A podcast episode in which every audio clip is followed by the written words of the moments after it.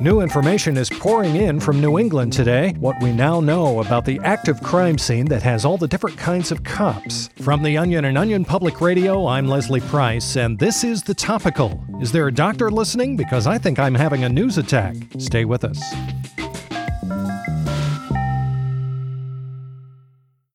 Mom deserves the best, and there's no better place to shop for Mother's Day than Whole Foods Market. They're your destination for unbeatable savings, from premium gifts to show-stopping flowers and irresistible desserts. Start by saving 33% with Prime on all body care and candles. Then get a 15-stem bunch of tulips for just $9.99 each with Prime. Round out Mom's menu with festive rosé, irresistible berry chantilly cake, and more special treats. Come celebrate Mother's Day at Whole Foods Market.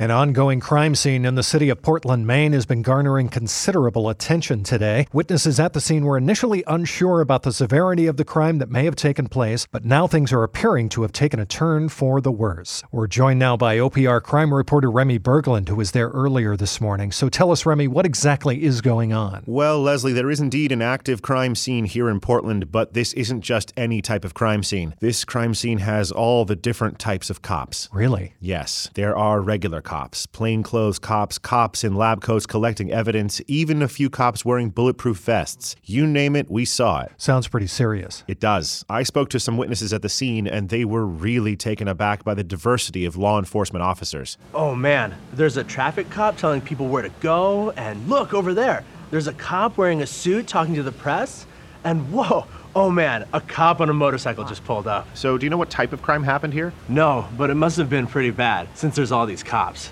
I saw some cops with dogs. Maybe it was a drug thing? Oh shit, or a bomb thing. Oh, and what about the cops with the big red truck? I think those were firefighters. Oh. Wow. And were there any horse mounted cops at the scene? I love those. A cop was present with a horse, but he wasn't actually riding the horse, just sort of walking alongside it. And even crazier, that cop actually turned out to be a national park ranger, which is nuts since we're not in a national park. Man, you never know what life is going to throw at you, do you? You sure don't. Well, thanks, Remy. This has been an OPR crime report. A new report on teen sex trends was released yesterday out of the University of Nebraska Omaha. It found that American teenagers are having less sex than previous generations, but when they do, whoo boy, buckle the fuck up. I'm here with OPR reporter Loretta Cook, who's been following this story. Hey, Leslie. So, Loretta, what do these findings mean? Simply put, there's been a 20% drop in the number of high schoolers who say they are sexually active when compared to Gen X and millennial teens. But when today's teens do get between the sheets, hold on for dear life because it's all out balls to the fucking wall. God damn. God damn indeed, because according to this new data, while teenagers today are less likely to have sex in the first place, they are a whopping 800% kinkier when they do, and 40 times more likely to be into some shit that you better strap in for. And how nasty are we talking? You can't even imagine, according to the report. I spoke to the lead researcher, Dr. Jennifer Chang, and she said that those sexually active teens have intercourse on average once a month. The intercourse they are having, if you can even call it that, hmm. more than makes up for it. The results were pretty unexpected. It turns out teens just aren't nearly as sexually active now as they were even 10 years ago.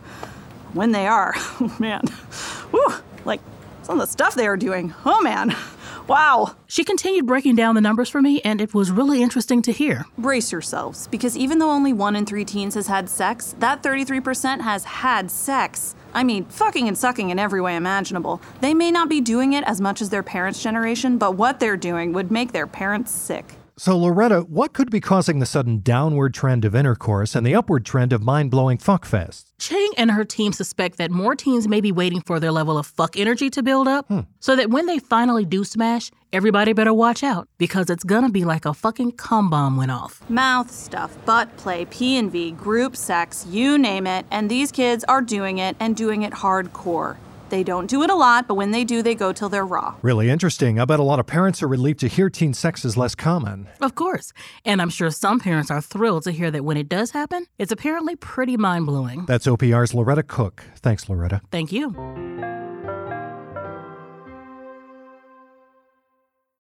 This episode is brought to you by Shopify. Whether you're selling a little or a lot, Shopify helps you do your thing, however you cha-ching. From the launch your online shop stage, all the way to the we just hit a million orders stage. No matter what stage you're in, Shopify's there to help you grow. Sign up for a $1 per month trial period at shopify.com slash special offer, all lowercase.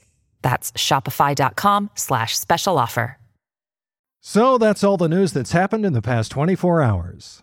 Did any attentive listeners notice anything wrong with that last sentence?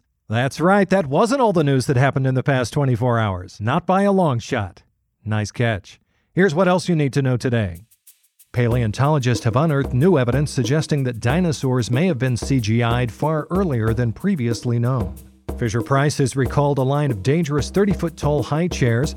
Fisher Price says owners will have the choice of claiming a monetary refund for the product or can ask to be sent a set of safety nets free of charge. And in celebration of St. Patrick's Day, Ancestry.com has announced it will be mixing every user's DNA with 5% Irish blood. And if that doesn't make you lucky, I don't know what will. And that's the topical for today. I'm Leslie Price. We know you have way too many choices when it comes to news podcasts, so as always, we thank you for listening to this one, which is made possible because of the stellar behind the scenes work of so many wonderful people, from that one sound guy to the editing lady, and probably a couple more, maybe. Not really sure. We'll see you next time.